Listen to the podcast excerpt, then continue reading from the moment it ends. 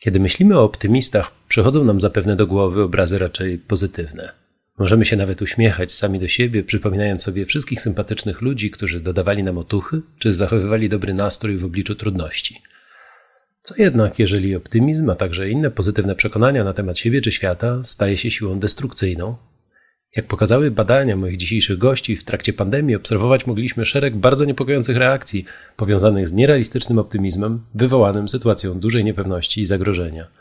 O tych fascynujących zjawiskach, a także o książce, która je opisuje i właśnie ukazała się drukiem, rozmawiać będę z dwójką wybitnych psychologów społecznych, profesorami Dariuszem Dolińskim i Wojciechem Kuleszą. Ja nazywam się Max Bielecki i zapraszam Państwa na kolejne spotkanie Strefy Psyche Uniwersytetu SWPS. Strefa Psyche Uniwersytetu SWPS. Psychologia bez cenzury. Więcej merytorycznej wiedzy psychologicznej znajdziesz na psycheswps.pl oraz w kanałach naszego projektu na YouTube i Spotify.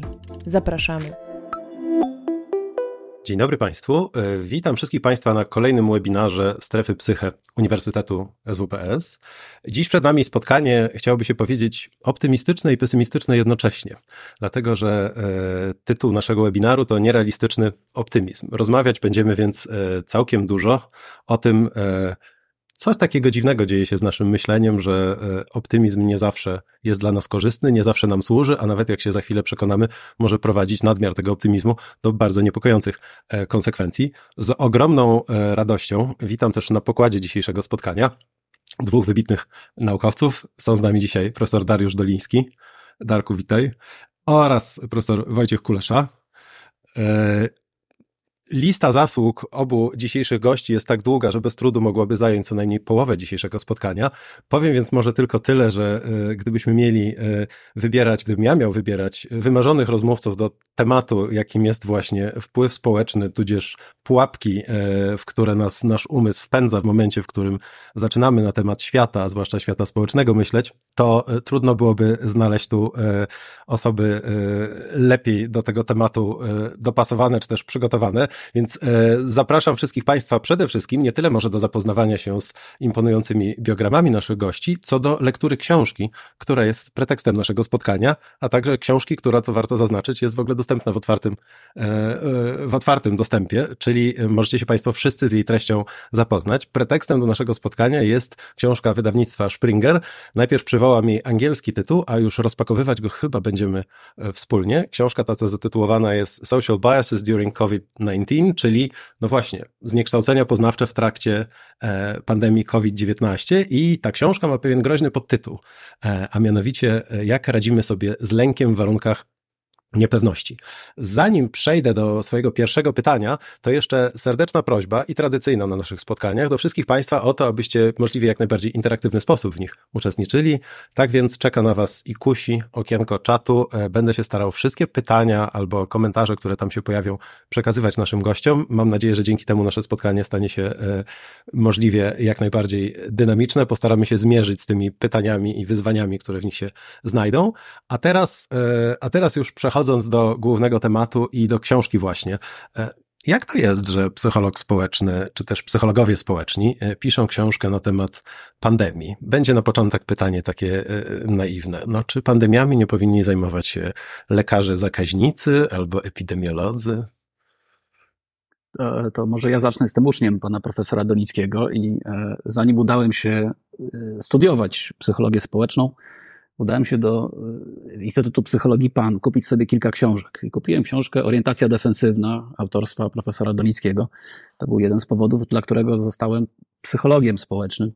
E, czyli w tej książce na przykład znajdziemy następującą odpowiedź na, na Twoje pytanie, że jeżeli zobaczymy, że COVID-19 jest e, chorobą, wirusem, który praktycznie jest w 100% niezakażalny pod jednym prostym powodem, że będziemy się słuchać lekarzy. E, praktycznie e, niewiele nam grozi, a jak będziemy się jeszcze szczepić do tego, to już e, ryzyko śmierci znacznie spada. Z jakiegoś powodu ta choroba jest cały czas nadal dostępna, choć mniej, mniej widoczna. Pandemia przestaje być problemem medycznym, bo istnieją narzędzia do walki z nią, ale zaczyna być problemem społecznym, czy ludzie się zdecydują korzystać z owych narzędzi. Ale w takim razie, jeżeli moglibyście trochę przybliżyć, co dokładnie stało się przedmiotem waszego zainteresowania, no bo e, domyślam się, że nie byłyby to e, same wirusy czy szczepionki jako takie, ale właśnie ten element behawioralny i to, co wokół, wokół takiego zjawiska jak pandemia dzieje się w aspekcie społecznym. Jakie fenomeny opisujecie w kontekście właśnie tego, co działo się w okresie pandemii? No, może zacznijmy od tego, że oczywiście nie aspirujemy do y, roli ludzi, którzy będą pisać o medycznych zagadnieniach e, związanych z pandemią. Y, natomiast zacznijmy od tego, że jeszcze do e, końca lat 70. XX wieku, gdy mówiono o zdrowiu psychicznym i o dobrym przystosowaniu, to definiowano to w bardzo prosty sposób. Człowiek zdrowy psychicznie i dobrze przystosowany adekwatnie i trafnie odzwierciedla zewnętrzną rzeczywistość i ma trafny e, ogląd własnej osoby. W latach 70., pod koniec lat 70., na początku lat 80., pojawiło się jednak mnóstwo prac psychologicznych pokazujących, że tak nie jest, że ludzie dobrze przystosowani i zdrowie zdrowi e, psychicznie tak naprawdę żyją pewnymi iluzjami na temat e, siebie i na temat e, zewnętrznego otoczenia. I są takie trzy główne iluzje.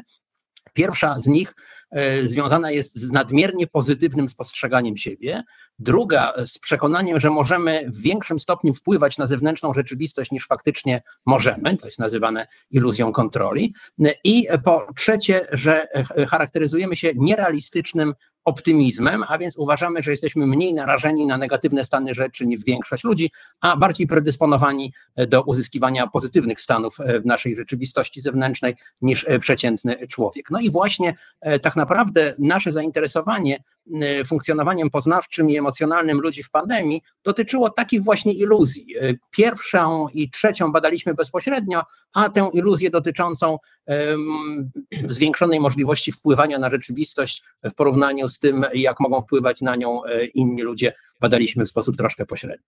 To mogłem tylko rozszerzyć, skąd się bierze to złudzenie poznawcze. Ja z profesorem Dolińskim w trakcie pandemii byśmy wyjątkowo unikali kontaktu społecznego, zawsze chodzili w maseczkach, to ja z profesorem Dolińskim byśmy mogli twierdzić, że rzeczywiście to, to nie jest nierealistyczne, ale to jest bardzo sensowne założenie, że mam mniejsze ryzyko zachorowania niż na przykład, nie wiem, kierowca autobusu czy pani pracująca w aptece. Problemem jest, e, czy właśnie tym nierealistycznym e, założeniem jest to, że jeżeli większość z nas, e, czyli na 100 osób w sali 70 osób będzie twierdziła, że ma mniejsze ryzyko na zachorowanie niż ta reszta, to wtedy to już jest niemożliwe. To trochę tak jakbyśmy się zastanawiali, jeżeli wszyscy jesteśmy wyżsi, niż średnia, to kto będzie niższy. Tutaj ta, ta komponenta nierealistycznego optymizmu, a pierwszego efektu better, better than average, czyli że my się uważamy po prostu za lepszych ludzi niż e, inni, to jest, tutaj próbowałem pokazać tę nieracjonalność, choć w jednostkowym przypadku racjonalność może być absolutnie zasadna. No dobrze, czyli mamy do czynienia z pewnym e, fenomenem, e, który rozpoznajemy w takiej warstwie e, zbiorowej, można powiedzieć, no bo zdecydowanie nie jest możliwe, żebyśmy wszyscy średnio zarabiali lepiej od średniej, choćbyśmy bardzo chcieli, albo żebyśmy średnio byli mniej narażeni niż zakażenie, na zakażenie, dajmy na to jakimś wirusem, ale no może najpierw będę dzisiaj trochę takim e, tu e, duchem polemicznym, to może zacząłbym od takiej perspektywy ewolucyjnej, a mianowicie powiedział, no skoro mamy w naszym, w naszym repertuarze gdzieś zachowań i, i w naszej psychice taką silną, jak rozumiem, trwałą e, tendencję do, do takich zniekształceń, to, to może ona po prostu jest nam potrzebna i jest to w ogóle czy to warunkiem naszego zdrowia, czy szczęścia, a może wręcz e, przetrwania, więc właściwie to co w tym jest złego? To jest tak, że ona na ogół jest potrzebna, a czasami jest bardzo ryzykowna. I zanim przejdziemy do, do naszych badań, do tego, co robiliśmy, jeśli chodzi o naszą aktywność badawczą w czasie pandemii, to chciałbym powiedzieć o kilku przypadkach, które są opisywane w literaturze psychologicznej, które pokazują bardzo duże niebezpieczeństwo optymizmu. Otóż, gdy Richard Eiser badał osoby poparzone na plażach Teneryfy, poparzone słońcem, to wykazał, że zdecydowana większość z nich to optymiści. Po prostu e, do, dochodzili ci ludzie do wniosku, że nic im nie grozi, że wszystko będzie w porządku, że się pięknie opalą, a nie poparzą i, i lądowali w szpitalach.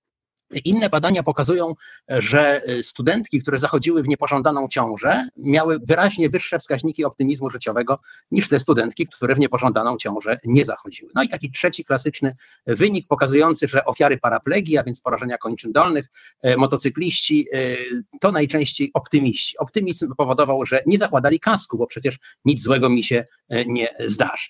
Tak więc można twierdzić zasadnie, że optymizm na ogół jest korzystny i my absolutnie z tym nie polemizujemy z profesorem Kuleszą w tej naszej książce, natomiast są sytuacje, w których ten optymizm, zarówno taki klasycznie rozumiany, jak i ten komparatystyczny, porównawczy, którym my się zajmowaliśmy, tak jak profesor Kulesza powiedział, my zajmujemy się takim optymizmem polegającym na tym, że ludzie porównują się z innymi e, ludźmi i większość ludzi uważa, że ma e, mniejsze szanse na doznanie negatywnych e, stanów rzeczy, a większe szanse na doznanie stanów rzeczy pozytywnych. I, i w pewnych sytuacjach zarówno ten klasycznie rozumiany optymizm, jak i ten komparatystyczny mogą być bardzo szkodliwe. To ja bym, jakbym mógł się odnieść do ewolucyjnego, to pytanie, po co to jest? Bo to też bywa nawet krótkoterminowe bardzo wskazane mieć takie złudzenia. No generalnie świat jest przerażający. To, ile rzeczy nam grozi, ja będę zaraz jechał na rowerze, kiedyś na motocyklu, mogę złapać różne choroby, podróżuję po świecie, jest niezwykle dużo. Więc dlaczego to wyewoluowało? To też w tej książce żeśmy próbowali tak bawić się porównaniami. To jest taka nieznośna nie lekkość bytu, tylko taki tragizm bytu, że ten byt jest strasznie niebezpieczny. Więc wyewoluowało również z tego powodu, co Lech Wałęsa kiedyś barwnie oddał, że nie chcesz pan mieć gorączki, zbij pan termometr. E, czyli, że to, że ja go zbiję, to nie znaczy, że gorączki nie mam, ale nie mam dowodu, że, że ją mam, mogę żyć e, spokojniej. Mm, czy też e, ówczesny minister obrony narodowej, późniejszy inny prezydent Bronisław Komorowski mówił, że polski lotnik jest tak dobrze wyszkolony, że poleci nawet na drzwiach od stodoły. No, skończyło się to tragicznie. Ale że to powodowało taki optymizm, że mimo, że jest tak strasznie, to my damy radę. I to jest zasadne. No to skoro już cytujemy tu Lecha Wałęsa jako klasyka, to można powiedzieć w takim razie, że, że to jest forma optymizmu, którą charakteryzują plusy dodatnie i plusy ujemne. Więc e, okazuje się, że, e, że, że, że ta moneta zdecydowanie ma dwie strony, ale to w takim razie trochę chciałbym, żebyśmy właśnie przeszli do e, takiego badawczego konkretu, bo tu być może z jakiejś zupełnie niepotrzebnej skromności badawczej w ogóle jeszcze nie opowiedzieliście o wszystkich tych rzeczach, które od strony badawczej się wydarzyły i stanowią podstawę tej książki książki, no bo naukowcy mają taki e, wspaniały obyczaj, że zanim coś powiedzą, to zwykle mają dlatego solidne empiryczne uzasadnienie. To co właściwie zbadaliście w trakcie pandemii i co z tych badań e, wynika? Czy był to czas w jakiś sposób wyjątkowy, czy właśnie po prostu było to kolejna odsłona tego fenomenu nierealistycznego optymizmu. E, co udało Wam się, jeżeli chodzi o te interesujące Was zjawiska, odnaleźć w tym pandemicznym czasie i jakimi metodami? Ja zacznę może od tego, e, dlaczego w ogóle się z tym zajęliśmy. E, a tak naprawdę wszystko zaczęło się od jednego pojedynczego badania, które przyniosło nieoczekiwany wynik, i to właściwie spowodowało, że zaczęliśmy bliżej się temu fenomenowi e, przyglądać, i z tego powstał bardzo, bardzo długi cykl najróżniejszych badań, które opisujemy w tej książce, o której dzisiaj rozmawiamy. A jakie to było badanie? Y, podstawą tego badania był pewien bardzo specyficzny wynik, y, który zanotowałem y, wraz ze swoimi dwoma współpracownikami w czasie również bardzo specyficznym, w czasie, w którym bezpośrednio po wybuchu elektrowni atomowej w Czernobylu nad Polską zawisł radioaktywny obłok. Otóż e, chciałem wtedy mm, zbadać poziom nierealistycznego optymizmu Polaków, e, polegający na tym w założeniu, że ludzie będą sądzić, sądzić, że mm, e, choroba popromienna zdarzy się raczej innym ludziom niż osobie badanej. Na tym polegałby efekt nierealistycznego optymizmu. E, wcześniej była cała masa najróżniejszych badań w psychologii, które pokazywały, że ten nierealistyczny optymizm dotyczy najróżniejszych przypadłości, takich jak bycie zgwałconym, jak choroba alkoholowa, jak e, rak, jak bycie ofiarą włamania, etc., etc. Tymczasem okazało się, że wtedy, kiedy pytamy ludzi o to, jakie jest prawdopodobieństwo, że ty zachorujesz na chorobę popromienną, a jakie jest prawdopodobieństwo, że zachoruje przeciętna osoba, zdecydowana większość naszych badanych zademonstrowała coś, co można by było nazwać nierealistycznym pesymizmem. Mianowicie e, większość ludzi twierdziła, że jest bardziej prawdopodobne, że ja zachoruję, niż że zachoruje przeciętna osoba. I teraz, jeśli mówiliśmy e, o tych ewolucyjnych podstawach optymizmu, to można również powiedzieć o pewnych ewolucyjnych podstawach pesymizmu. E, co ujawniło to badanie, nazwijmy je czernobylskie? Mianowicie ludzie, którzy demonstrowali nierealistyczny pesymizm, e, byli nieco przerażeni, nieco zaniepokojeni, co najmniej nieco, i w związku z tym podejmowali najróżniejsze działania, żeby zmniejszyć zagrożenie. Natomiast ta niewielka grupa, która pozostała przy optymizmie, właściwie zagrożenie całkowicie ignorowała, wychodząc z założenia, no skoro mi nic nie grozi, to po co mam na przykład unikać jedzenia warzyw, które są właśnie świeżo wyjęte ze skażonej ziemi, czy rezygnować z picia mleka, wtedy mleka nie pasteryzowano, które pochodzi od krów, na które spadają obłoki radioaktywnego pyłu.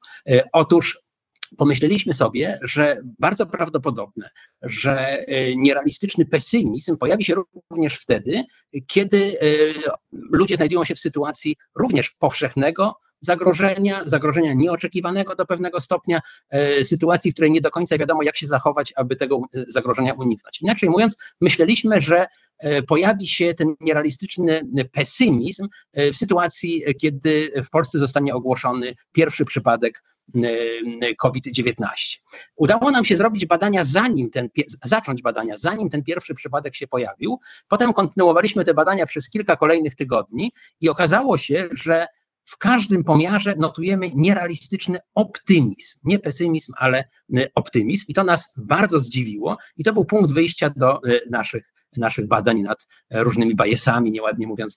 No, ale kusi mnie to w takim razie, żeby dopytać, na czym, skoro, na czym polegała ta e, specyfika albo ta kluczowa różnica, czy też by odwołać się tu do naszego jakże lubianego slangu statystycznego, moderator tego efektu, czyli to, co decyduje, że w takim razie w, e, w okresie Czernobylu byliśmy pesymistami, a, a tutaj chociaż e, zjawisko monitorować się udało od samego początku pandemii, to, to w żadnym momencie, jak rozumiem, ta, coś takiego nie wystąpiło. Czym wy wyjaśniacie ten efekt? Czy to nie jest wzrost optymizmu w narodzie, jak rozumiem? To jest tak, że e, fakt, że w warunkach nagłego, nieoczekiwanego zagrożenia pojawia się pesymizm, nierealistyczny pesymizm, dotyczył nie tylko e, Czernobyla, ponieważ kilka lat później Jerry Berger e, replikował te badania czernobylskie przy okazji innego zagrożenia, mianowicie trzęsienia ziemi w Kalifornii i również zanotował nierealistyczny pesymizm, więc to nie jest coś wyjątkowego, ten Czernobyl. Natomiast na czym polega różnica?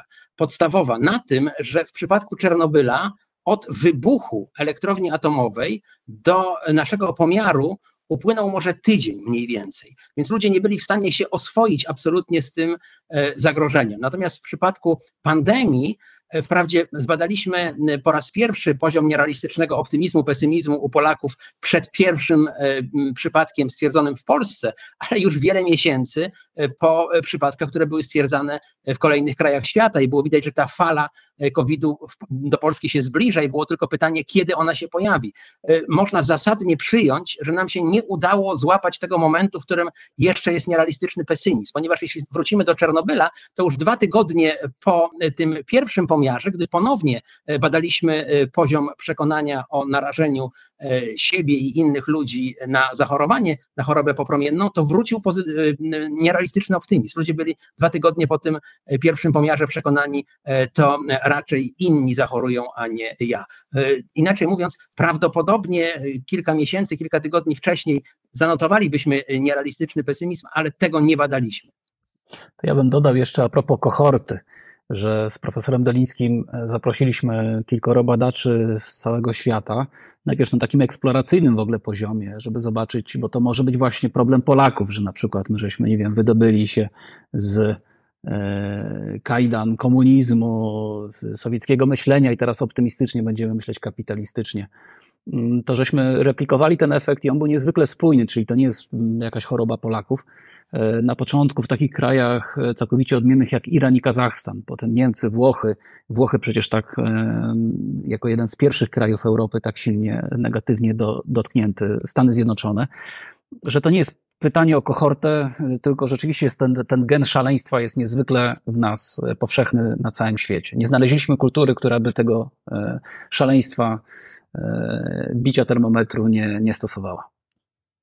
No, zastanawiam się też, na ile e, tutaj jakieś znaczenie może mieć fakt, bo takie dane w książce też się pojawiają.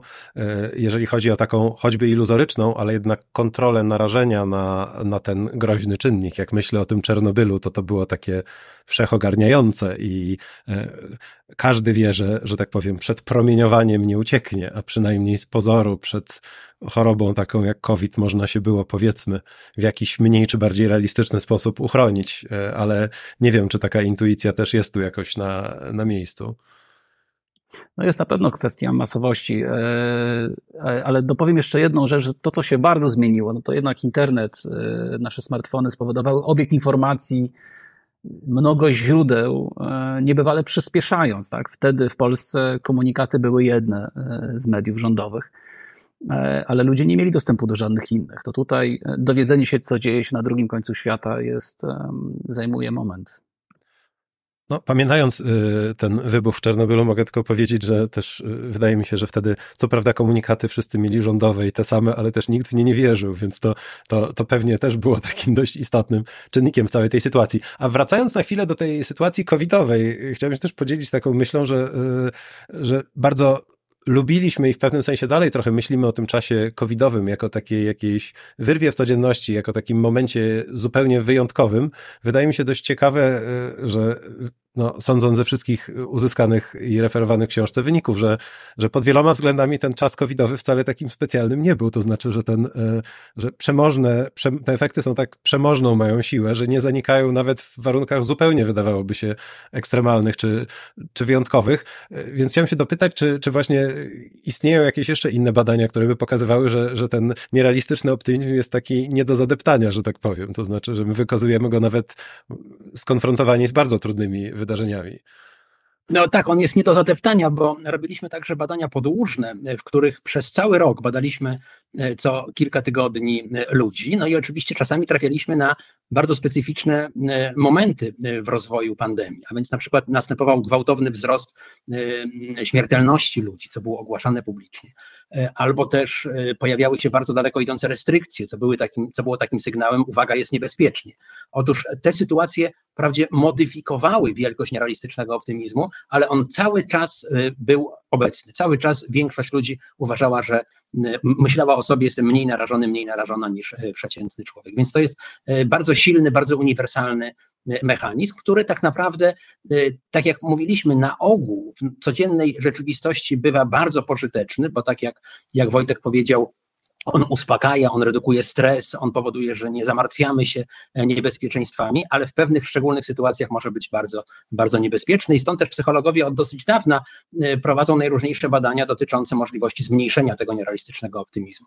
No, do tego wątku interwencyjnego jeszcze pewnie bardzo chętnie wrócę. Tu widzę też, że ktoś z naszych słuchaczy postawił taką hipotezę właśnie, na ile on jest, e, na ile on jest swego rodzaju obroną przed zagrożeniem, ale jeżeli ta, ta hipoteza byłaby prawdziwa, że ten nierealistyczny optymizm tak właśnie działa, to, to chciałem się zapytać, czy, czy, czy macie jakieś dane, które by rzeczywiście to wspierały? No bo można powiedzieć, że taka osoba będąca nierealistycznym optymistą powinna e, być może zachowywać się nierozsądnie, ale jednocześnie powinna z tego odnosić jakieś korzyści emocjonalne, przynajmniej krótkoterminowe. Czy rzeczywiście, czy rzeczywiście tak jest? To znaczy, czy ci nierealistyczni optymiści są nierealistyczni i jacyś ogólnie zadowoleńsi, że tak powiem?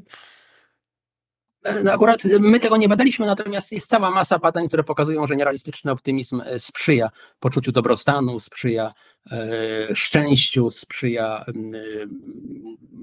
radzeniu sobie ze stresem, ze stresorami itd., tak itd. Tak natomiast my znowu mamy pewien problem związany z naszymi wynikami, ponieważ o ile w Czernobylu zanotowaliśmy bardzo wyraźny związek nierealistycznego pesymizmu z podejmowaniem zachowań prewencyjnych, a optymizmu z lekceważeniem zagrożenia, to w naszych badaniach y, podczas pandemii nie udało się tego wykazać. Wręcz przeciwnie, pokazaliśmy, że zarówno nierealistyczni pesymiści, jak i optymiści zachowują się lepiej niż realiści, to znaczy częściej podejmują e, zachowania prozdrowotne, częściej się szczepią, co było troszkę zaskakujące. Ale zauważmy, że w przypadku Czernobylu, gdy te pomiary dotyczyły e, sytuacji która nastąpiła bezpośrednio po wybuchu elektrowni, mogliśmy traktować nierealistyczny optymizm czy też pesymizm jako coś, co jest przyczyną ludzkich zachowań. Natomiast w naszych badaniach mogło być dokładnie odwrotnie, ponieważ sporo czasu upłynęło, no to ludzie, którzy zachowują się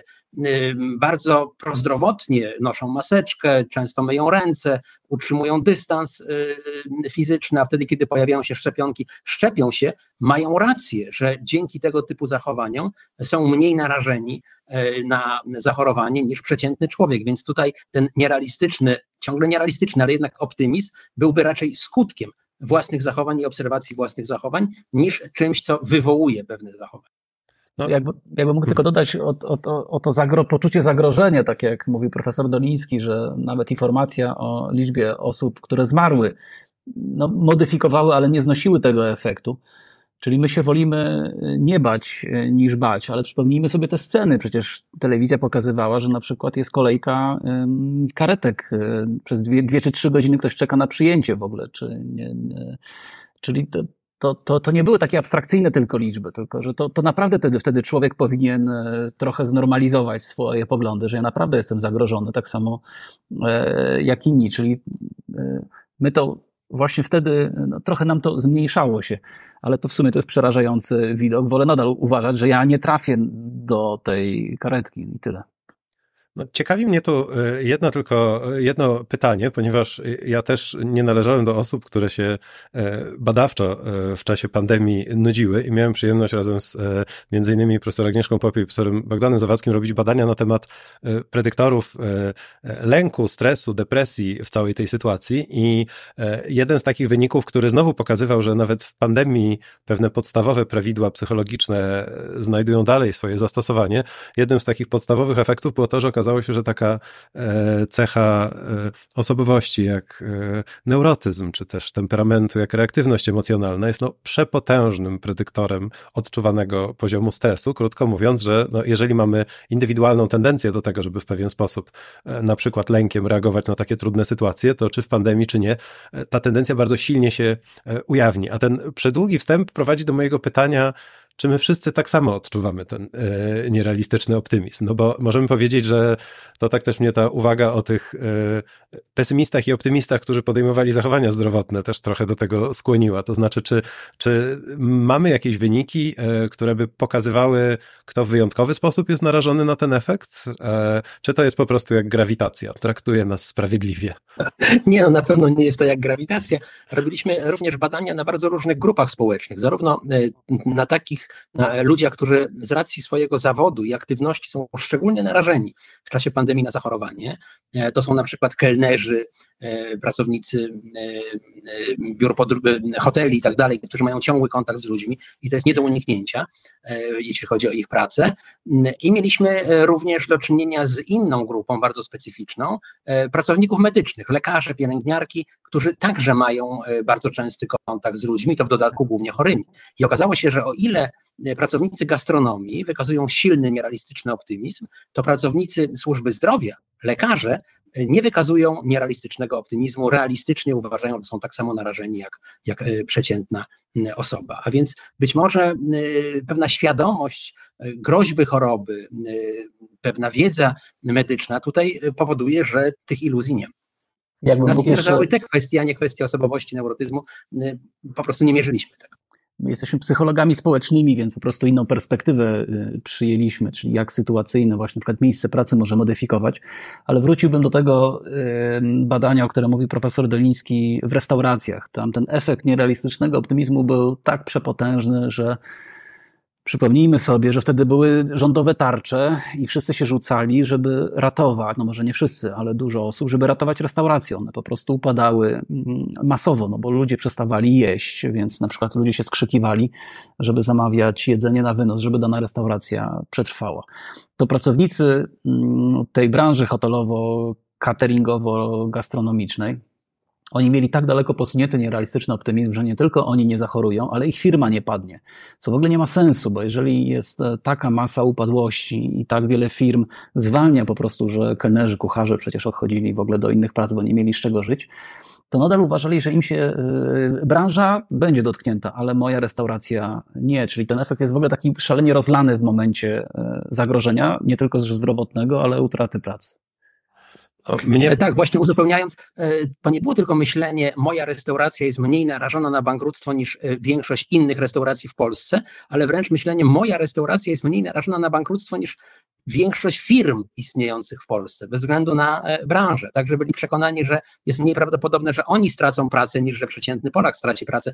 Ten nierealistyczny optymizm w tym wypadku był posunięty do pewnego absurdu. On w ogóle przekraczał taki poziom, powiedziałbym, akceptowalny dla psychologa społecznego, już wchodził takie rejestry, jakby interesujące psychologów klinicznych. No, ale tu zastanawiam się jeszcze nad jednym aspektem, bo w którymś momencie rozmawialiśmy tu już o tym, że, e, że w pewnych przynajmniej sytuacjach można powiedzieć, że ten optymizm jest e, e, konsekwencją na przykład racjonalnie podejmowanych zachowań, dajmy na to mających na celu ochronę przed zakażeniem, w związku z tym, że to tak, że postępuje rozsądnie, myję ręce, dezynfekuję, noszę maseczkę, to faktycznie mogę przewidywać, że to szanse zakażenia są niższe. Zastanawiam się nad tym jednak, czy, czy po prostu też całe to, czy w jakimś stopniu przynajmniej to zjawisko może odzwierciedlać no, coś, co psychologia społeczna lubi badać już od dawna, czyli w ogóle to, na ile nasze przekonania, na przykład właśnie te optymistyczne, nie są po prostu może jakimś tylko korelatem, a może objawem ubocznym dokonanych już wyborów. Czyli krótko mówiąc, komuś się nie chce iść zaszczepić albo boi się zaszczepić, więc zostaje optymistą. Czy to w ogóle, to znaczy, że to ma charakter taki zupełnie uzasadnienia formułowanego w pewnym sensie post hoc, no bo zastanawiam się, czy, czy, czy mamy jakąś metodę, żeby rzeczywiście e, myśleć o tym, że ten optymizm deklarowany rzeczywiście ma takie przyczynowe znaczenie dla tych wyborów. A, a co jeżeli to jest, no właśnie, wracając do klasycznego przykładu, czy to nie jest jak z tym chlebem razowym, który lubię, bo go kupuję? Jestem optymistą, bo nie poszedłem się zaszczepić, więc co mi innego pozostaje? Już tylko optymizm. Mieliśmy bardzo ciekawe badania, w których sprawdzaliśmy poziom nierealistycznego optymizmu, pesymizmu u ludzi, którzy się zaszczepili i u ludzi, którzy się nie zaszczepili. To już było oczywiście e, w pewnym e, dalszym etapie rozwoju pandemii, wtedy, kiedy, kiedy można było skorzystać ze szczepionek. I bardzo ciekawy był wynik dotyczący, właśnie korespondujący trochę z tym, co mówiłeś, chociaż tak może nie wprost, e, wynik dotyczący ludzi, którzy się nie zaszczepili. Otóż okazało się, że ludzie, którzy się nie zaszczepili, uważają siebie za mniej narażonego na mm, zachorowanie niż inni ludzie, którzy się nie zaszczepili, a więc wtedy, kiedy porównywali się z grupą własną. Natomiast tak samo e, narażeni jak ludzie, którzy się zaszczepili. Otóż ci niezaszczepieni uważali, że mają tak doskonały organizm, że właściwie nie muszą się szczepić, żeby być na takim samym poziomie ryzyka, jak ci, którzy się zaszczepili. No więc na cholerę mam się, mam się szczepić, skoro mam taki doskonały e, organizm. Takie było ich e, myślenie. Bardzo ciekawe. To rzeczywiście już powoli zaczyna wkraczać w rejony, które zainteresowałyby pewnie e, e, e psychologię kliniczną, a nie tylko, a nie tylko psychologię społeczną, bo e, rzeczywiście zakrawa to na no takie oderwanie dość istotne od jakiegoś testowania rzeczywistości, by powiedzieć językiem e, klinicystów właśnie, ale e, by porzucić e, ten wątek indywidualny, chciałem jeszcze wykorzystać fakt, że towarzyszą mi wybitni psychologowie społeczni i znowu po tej linii takiej może nieco prowokacyjnej zapytać tak, no Polacy jako naród, w porównaniu zwłaszcza no, z wieloma krajami ościennymi, e, nie charakteryzują się tak w ogóle jakimś wybitnym optymizmem, przynajmniej właśnie na poziomie takiego codziennego dyskursu. E, to jak to jest, że jesteśmy jednocześnie obdarzeni właśnie e, tak potężną dawką narzekactwa i pesymizmu jako pewnej normy, przynajmniej społecznej? Czy to, czy to się jakoś nie kłóci z tym nierealistycznym optymizmem? A może my jesteśmy nierealistycznie optymistyczni, ale nasi sąsiedzi jeszcze bardziej? Generalnie rzecz biorąc, to jest tak, że to narzekactwo nasze polskie nie dotyczy siebie. Tak naprawdę wtedy, kiedy e, wiele lat temu e, profesor Bogdan Wojciszkę badał różne aspekty narzekania, to na przykład ludzie narzekali na stan gospodarki, ale mówili, ale u mnie w chałupie to się jeszcze jakoś trzyma. Mówili rolnicy na przykład fatalnie o stanie polskiego rolnictwa, ale moje gospodarstwo to sobie jakoś jeszcze e, radzi. I tutaj się zbliżamy do takiego efektu, e, które nazywa, który, który to bias nazywa się lepszy od przeciętnego, better than average, e, który to e, efekt można ładnie pokazać na bardzo prostym przykładzie kierowcy, który jedzie autostradą, jedzie środkowym pasem i wyprzedza samochody, które jadą prawym pasem. Co taki kierowca myśli? Kiepscy kierowcy no ale od czasu do czasu tego kierowcę wyprzedza jakiś szaleniec jadący BMW lewym pasem, jedzie 200 na godzinę. Taki kierowca jadący środkowym pasem myśli szaleniec, dawca organów, kiepski kierowca. Tak więc kierowca czuje się lepszy od tych, których sam wyprzedza i lepszy od tych, którzy go, jego wyprzedzają. Nic dziwnego, że 95% polskich kierowców uważa się za lepszego kierowcę od przeciętnego polskiego kierowcy. No i właśnie taki, e, taki efekt również e, stwierdziliśmy w naszych badaniach. Może, może profesor Kulesza e, o tych badaniach szerzej powie, bo to właśnie doskonale odpowiada na Twoje pytanie o, o to zderzenie takiego narzekactwa, ale jednocześnie z przekonaniem, że ja jestem w jakiś sposób lepszy.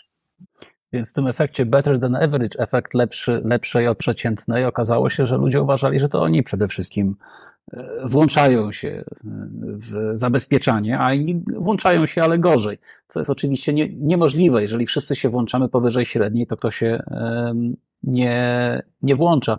Więc my indywidualnie nie narzekaliśmy, bo też było przecież już spoza, spoza naszych badań, ale z takiego dyskursu społecznego, że młodzi mówili, e, ale to nas nie dotyczy, bo to chorują głównie e, osoby starsze.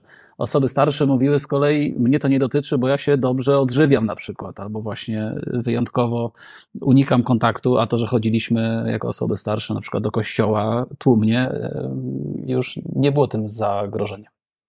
No, muszę powiedzieć, że ta barwna opowieść o tym y, wyprzedzaniu na autostradzie ma tak po prostu, stoi za nią tak żelazna logika, że człowiek natychmiast zaczyna poddawać się temu efektowi, bo y, to jest ta potęga słynnego zdrowego rozsądku, który nas prowadzi właśnie na te logiczne, logiczne manowce. Ale y, Chciałem jeszcze na chwilkę wrócić do drugiej strony tego medalu, tego, tego pytania i tego medalu, o tym, na którym jest napisane, że Polska to taki specjalny kraj, a mianowicie, żeby tak popatrzeć jednak na tę drugą stronę, czy w ogóle mamy jakieś dane dotyczące jakichś międzykulturowych różnic w nasileniu tego efektu, już zostawiając na boku to polskie narzekanie, to czy, to czy wiemy, że ten efekt gdzieś, czy, kto, czy ktoś pokusił się robienie takich badań y, porównawczych, żeby, no bo tak, Vera Horens zrobiła badanie na kilkudziesięciu, na, populacji, na populacjach kilku, kilkudziesięciu krajów i wszędzie zanotowała nierealistyczny optymizm w czasie pandemii. My, tak jak profesor Kulesza e, mówił, robiliśmy badania w kilku krajach. To była mniejsza próbka niż e,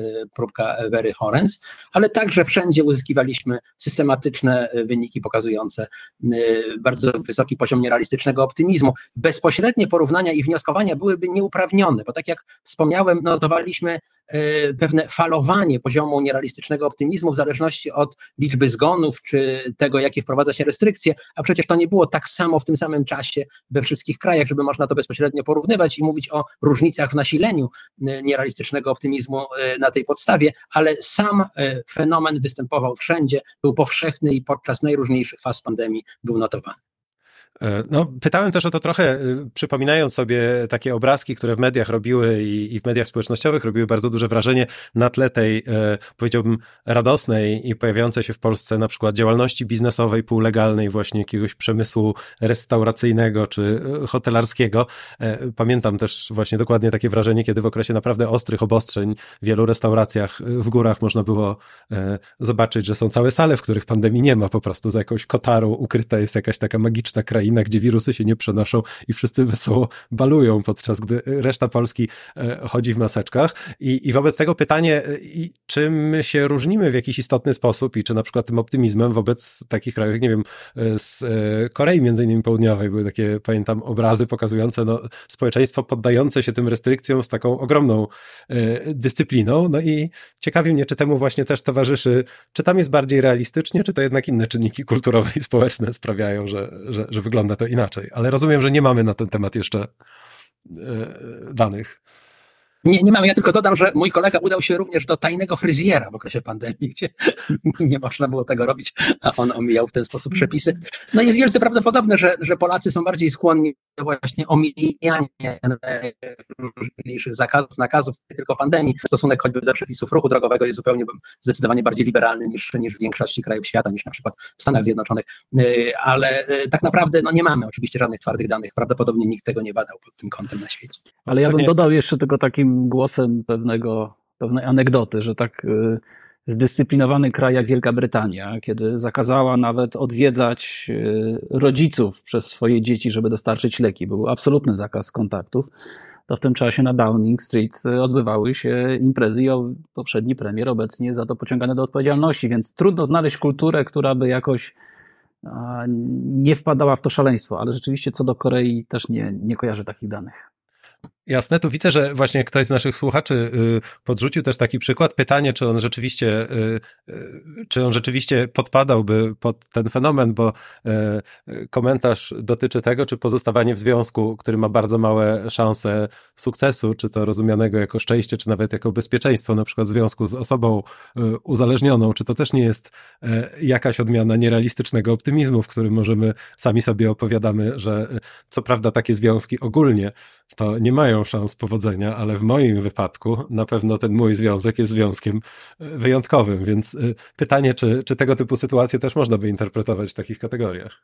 Jak najbardziej. No, psychologia społeczna pokazuje w dziedzinie psychologii atrakcyjności, a potem miłości, że my się zakochujemy przepraszam za określenie, kompletnie durnie, znaczy tak nie, nieracjonalnie, potem dorabiając sobie teorię. E, chcemy wierzyć, że zakochaliśmy się w najwspanialszej osobie, którą mogliśmy spotkać, no ale się okazuje na przykład, że w trakcie powstania warszawskiego był znakomity skok e, liczby ślubów, co było czynnikiem zewnętrznym. Po prostu ludzie w sytuacji stresu zakochiwali e, się w sobie bardziej.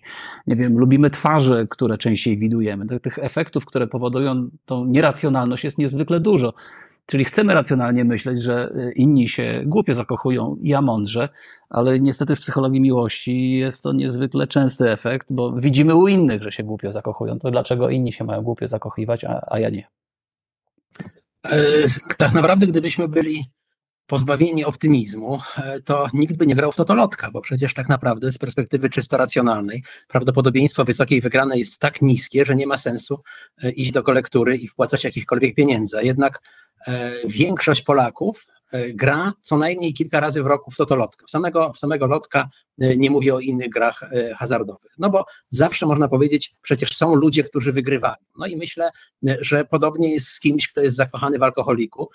Myśli sobie, przecież są ludzie, którzy wychodzą z alkoholizmu i tworzą szczęśliwe związki. A to, że prawdopodobieństwo, że akurat ta osoba będzie taka, jest niesamowicie niskie, obiektywnie rzecz biorąc, no nie jest czymś, co wpływa na realne zachowania, wybory i decyzje. Maxa nam zamroziło na chwilę, e, więc pewnie zaraz do nas wróci i zapowiadał, że mogą być pewne problemy techniczne. E, ale jeszcze co do zakochiwania się, to jeszcze możemy się złapać na tym, bo to nie musi być kwestia choroby alkoholowej. E, ale my z badań wiemy, że e, my wstecznie sobie dorabiamy teorię, czyli że e, uzasadniamy, że na przykład jak wzięliśmy ślub, mamy dwójkę dzieci i dużo kredytów, to dopiero się, to tak naprawdę siebie kochamy, co pokazuje takie optymistyczne założenie, że my ten wybór no, jest on racjonalny, czyli to nie musi być choroba alkoholowa, która jest dość demokratyczną chorobą, i wszystkich nas może trafić, e, ale innych, e, innych zdarzeń. E, I wreszcie, żeby pokazać, jak bardzo jesteśmy nieracjonalni, to jest w psychologii społecznej opisywany chociażby efekt Romea i Julii, że zakochujemy się wobec tych, których ciężko zdobyć, że jak kogoś ciężko zdobyć, to się zakochujemy bardziej. No ja przeżyłem tu jakieś krótkie kłopoty techniczne i właśnie zastanawiałem się, czy to też był objaw nierealistycznego optymizmu, że powiedziałem sobie, że skoro mój komputer na przestrzeni ostatniego tygodnia tylko dwa razy niespodziewanie się zrestartował, to jakie są szanse, że wydarzy się to właśnie w trakcie dzisiejszego spotkania? Pomyślałem, niskie. Okazuje się, oby, e, oby, oby ten jeden raz wystarczył, ale e, no, tu w kontekście tej rozmowy e, na temat zakochiwania się akurat można by zadać sobie pytanie, e, bardzo może takie okrutne, ale w świetle polskiej tradycji romantycznej chyba uzasadnione, czy, e, czy jeżeli czy jeżeli Polak się zakochuje, to czy to w ogóle może być z definicji, może być rozsądne, bo wiele osób powiedziało, że po prostu wtedy to już nie jest zakochanie, wtedy to jest zupełnie coś, zupełnie coś innego. Wracając, do, wracając jednakowoż do, do głównego e, wątku naszej rozmowy, jako, e, jako psycholog poznawczy, chciałbym się dopytać o, zadać takie pytanie, które psychologowie poznawczy lubią zadawać przedstawicielom innych e, subdyscyplin psychologii i może tą metodą też trochę uzurpują sobie prawo do tego, żeby tak jakoś przedstawiać swoją dyscyplinę jako taką e, ogólniejszą. A mianowicie pytanie zawsze jest o, o mechanizm. To co tam mamy w środku, w tych naszych procesach poznawczych, w tej głowie, że to się tak dzieje, bo rozumiemy już ponure konsekwencje i te mniej ponure, które nam pomagają radzić sobie z trudnymi sytuacjami, ale jak to właściwie się dzieje? Jakie fenomeny tam tak pod powierzchnią zachodzą, że, że my dochodzimy do takich wniosków, które są no, matematycznie i logicznie nieuzasadnione. Jednym z takich głównych mechanizmów jest tak zwany poznawczy egocentryzm. To znaczy, jakie są powody, dla których ja mogę uważać, że jestem mniej narażony na przykład na raka, alkoholizm, e, czy też zachorowanie e, na, chorobę COVID-19. Otóż ja mam bezpośredni dostęp poznawczy do tego, co robię. Ja wiem, że ja noszę maseczkę, ja wiem, że ja często myję ręce, ja wiem, że utrzymuję dystans społeczny w przypadku. Natomiast nie mam takiej, wiedzy, takich informacji o innych ludziach i w związku z tym wydaje się sobie jakoś bardziej wyjątkowy, a poprzez swoje zachowania, poprzez swoje e, czyny prozdrowotne mniej narażony na e, zachorowanie. To jest jeden z powodów. Drugi e, wiąże się z takim ogólnym założeniem, które właściwie dominuje w psychologii społecznej, że jedną z najważniejszych motywacji człowieka jest motywacja pozytywnego samowartościowania, pozytywnej samooceny. Y, myślenie o sobie dobrze, mówiąc najogólniej. No i stąd się bierze zarówno efekt better than average, lepszy od przeciętnego, jak i nierealistyczny optymizm. Ja jestem po prostu lepszy od y, innych ludzi. Nie tylko jestem lepszym kierowcą, ale na przykład znakomita większość y, brytyjskich nauczycieli szkół średnich uważa, że jest lepszym nauczycielem od przeciętnego nauczyciela. 90% Polaków uważa, że jest mniej podatna na reklamę niż przeciętny Polak, no bo Polacy to kupują pod twoją reklamę, ale ja kieruję kieruje się ceną i jakością towaru i tak dalej, i tak dalej. To również leży u podłoża zarówno e, samego efektu lepszy od przeciętnego w przypadku e, COVID-u, e, jak i efektu nierealistycznego optymizmu. To są takie dwa główne mechanizmy, o których się mówi w psychologii społecznej. No, ja zastanawiałem się, czy, czy, czy ktoś usiłował też w jakiś sposób y, w kontekście tego rodzaju zjawisk odwoływać się do wszystkich tych badań, w których, y, y, z których wynika dość jednoznacznie, że posługiwanie się w naszej mentalnej arytmetyce nawet jakimiś bardzo prostymi wartościami procentowymi i przeliczanie jakichkolwiek prawdopodobieństw jest czymś, co idzie nam zupełnie fatalnie. Co więcej, jeszcze mamy różne tu zniekształcenia związane właśnie na przykład z niezdolnością trafnego reprezentowania bardzo małych wartości, bardzo dużych wartości, e, co myślałem o tym w takim kontekście, że sporo z tych zagrożeń, o których mówimy, to są zdarzenia, które nie są bardzo częste, co sprawia, że te prawdopodobieństwa e, i, i ta nasza arytmetyka mentalna może być tym bardziej narażona na pewne zniekształcenia, więc tak sam sobie zadałem pytanie, czy, czy, czy jeżeli ten optymizm dotyczy czegoś, co się zdarza raz na milion albo raz na pięć razy, to czy on ma dokładnie tę samą skalę i, i, i, ten sam wymiar. Jako, że gdzieś na horyzoncie tu już majaczy e, koniec naszego spotkania, to, e, to, to ostatni już chyba taki większy temat, który chciałem poruszyć, to jest temat, który jednocześnie, za którym można powiedzieć, no też taka odpowiedzialność naukowców podąża, a mianowicie bardzo często, kiedy, kiedy usiłuję wytłumaczyć studentom pierwszego roku, po co tak naprawdę zajmujemy się nauką i co ta nauka robi, no to mówię o takich czterech, w ogromnym oczywiście uproszczeniu, ale o tych czterech funkcjach, którą pełni, czyli że świat opisuje, wyjaśnia, pozwala nam coś przewidywać, no i wreszcie e, to, o czym psychologowie często mówią tak półgębkiem, żeby nie być oskarżonymi o manipulowanie, no, że kontrolujemy. Na koniec też potrafimy na różne sposoby wpływać, czy też kontrolować zachowanie innych osób. No, skoro y, skoro ten nierealistyczny optymizm bywa śmiertelny, tak jak to w okresie pandemii e, można, można było zaobserwować, to pewnie tu jakichś strasznych wątpliwości etycznych, że byśmy nie mieli, ale pytanie, czy mamy narzędzia? Czy potrafimy coś z tym nierealistycznym optymizmem w takiej sytuacji skutecznie zrobić? Co o tym wiemy i co o tym mówią Wasze badania? Testowaliśmy w naszym zespole różne metody, e, co można z tym zrobić. E, wyniki są dość zaskakujące, bo na przykład niektóre mechanizmy, które powinny zadziałać, absolutnie nie, nie zadziałały. Jedną z takich dziedzin, którą też wspólnie z profesorem Dolińskim e, prowadzimy badania, to jest mimikra efekt kameleona. I efekt kameleona jest e, opisywany jako taki, e, takie spoiwo społeczne. Jeżeli ja ciebie, Maxie, będę naśladował, to ty mnie będziesz lubił. Jak mnie będziesz lubił, to mnie będziesz bardziej naśladował, to ja ciebie będę bardziej lubił. I okazuje się, że ludzie naśladowania mają taką orientację społeczną, że postrzegają e, świat jako właśnie takie lepsze miejsce do, do życia. I wydawało nam się, że gdy będziemy naśladować innych ludzi, no to ludzie się powinni dzięki temu no, bardziej orientować na ten świat, że jest no, teoretycznie lepszy, ale wi widzieć, no, tak, wychodzić ze swojego egocentryzmu i patrzeć na, na innych ludzi. No i się okazało, że tutaj mieliśmy porażkę. To wcale, wcale tak nie było, albo nawet zwiększało. Więc y, też y, ciekawe w tym naszym zawodzie jest to, że my robimy badania, zyskujemy całkowicie odwrotne efekty. To jest jeden z mechanizmów, które testowaliśmy. E, oczywiście e, testowaliśmy całą masę e, rzeczy, ponieważ E, tak jak słusznie powiedziałeś, jest to jednym z ważniejszych zadań psychologii, pokazywanie nie tylko tego, co jest jak jest, i dlaczego jest, ale co można zrobić, żeby było lepiej. E, I e, na przykład zastanawialiśmy się nad tym, co może zrobić, co mogą zrobić mass media, żeby zmniejszyć u ludzi poziom nierealistycznego optymizmu. No jeśli myślimy o mass mediach, to oczywiście są takie E, rzeczy, które ludzie czytają, czytają w prasie drukowanej czy w internecie i takie rzeczy, które ludzie oglądają. Oglądają jakieś filmy na YouTubie, e, w telewizji, e, w innych, w in, na innych portalach internetowych. No i okazało się, że jeśli myślimy sobie o czymś takim jak sytuacja COVID-u, czyli możliwość zarażenia się od innych ludzi, to jest to specyficzna sytuacja, zupełnie inna e, niż na przykład prawdopodobieństwo tego, że będę alkoholikiem, albo że moje małżeństwo się rozpadnie, albo że e, będę zgwałcona, jeśli jestem kobietą.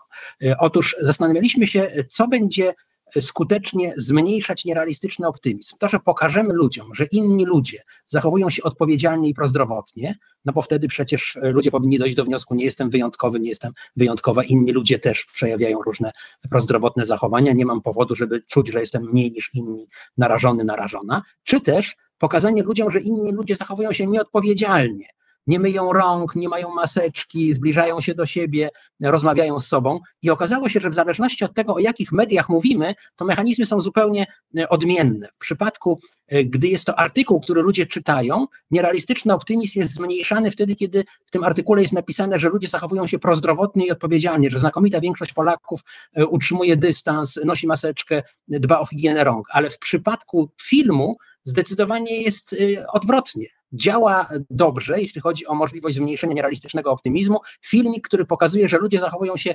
nieodpowiedzialnie, a więc w domyśle mogą cię zarazić. Nie masz powodów do nierealistycznego optymizmu. E, są też takie, jest cała masa innych dobrze już poznanych w psychologii sposobów redukcji nierealistycznego optymizmu. Już ojciec nierealistycznego optymizmu, ojciec tego konstruktu, Neil Weinstein, e, Kanadyjczyk, e, pokazał, że jeśli ludziom zademonstruje się wypracowania innych rzekomych badanych, którzy pisali, dlaczego raczej ktoś inny zachoruje, a nie ty, to ludzie przekonywali się w ten sposób, że inni ludzie też mają całą masę powodów, żeby czuć się optymistą i ten nierealistyczny optymizm spadał. My również robiliśmy podobne badania, kończy nam się czas, więc nie chcę już szczegółowo o tym mówić, ale przyniosły one również dosyć nieoczekiwane efekty. No, byłoby cudownie, gdybyśmy e, dysponowali rzeczywiście jakimiś prostymi e, szczepionkami, zwłaszcza takimi, które można by jakoś szczepionkami na tę, e, na, ten, na tę szkodliwą odmianę optymizmu. W kontekście tych przekazów medialnych przychodzi mi też do głowy oczywiście nie, nieskomplikowana prawda o dzisiejszym pejzażu tych treści, wśród których konsumujemy, no bo ten pejzaż jest w tej chwili właściwie w ogromnym stopniu indywidualny, więc przypuszczam, że te osoby, które tych zachowań prozdrowotnych nie podejmują, mają kontakt z zupełnie innymi treściami w swoim codziennym życiu, na przykład w mediach społecznościowych, e, niż te osoby, które je podejmują, no bo siedzimy w swoich bańkach starannie potwierdzając posiadane już e, i wzmacniając posiadane już e, przekonania. Zazwyczaj tradycyjnie kończę nasze spotkania e, rekomendacjami lekturowymi. Tym razem e, sytuacja jest wyjątkowo komfortowa, bo zupełnie nie muszę się pytać naszych gości o to, co polecić naszym słuchaczom, jeżeli chodzi o lekturę. Po prostu polecam im jeszcze ciepłą książkę Social Biases During COVID-19. Zapraszam na stronę internetową e, wydawcy, a znajdą ją Państwo bez trudu. No można powiedzieć, że nawet osoby o tak imponującej pracowitości i dorobku, jak będący moimi gośćmi profesor Wojciech Kulesza i profesor Dariusz Doliński, jednak nie wydają aż tylu książek w ciągu roku, żeby był jakiś kłopot z jej odnalezieniem w internecie, więc e, myślę, że nie będzie kłopotu, żeby sięgnąć tutaj do, e, do źródeł. E, Wojtku, Darku, ogromne, ogromne podziękowania za czas i podzielenie się waszymi wynikami i waszą wiedzą. Dzięki Marksie, że poprowadziłeś tak znakomicie to, to spotkanie. Bardzo dziękuję także oczywiście wszystkim naszym słuchaczom i abyście nie stęsknili się za bardzo za strefą psychę, Zapraszam do wszystkich kanałów, w których jesteśmy obecni, między innymi na YouTubie, na Spotify i we wszystkich serwisach podcastowych. Dobrego popołudnia, tudzież wieczora i do zobaczenia.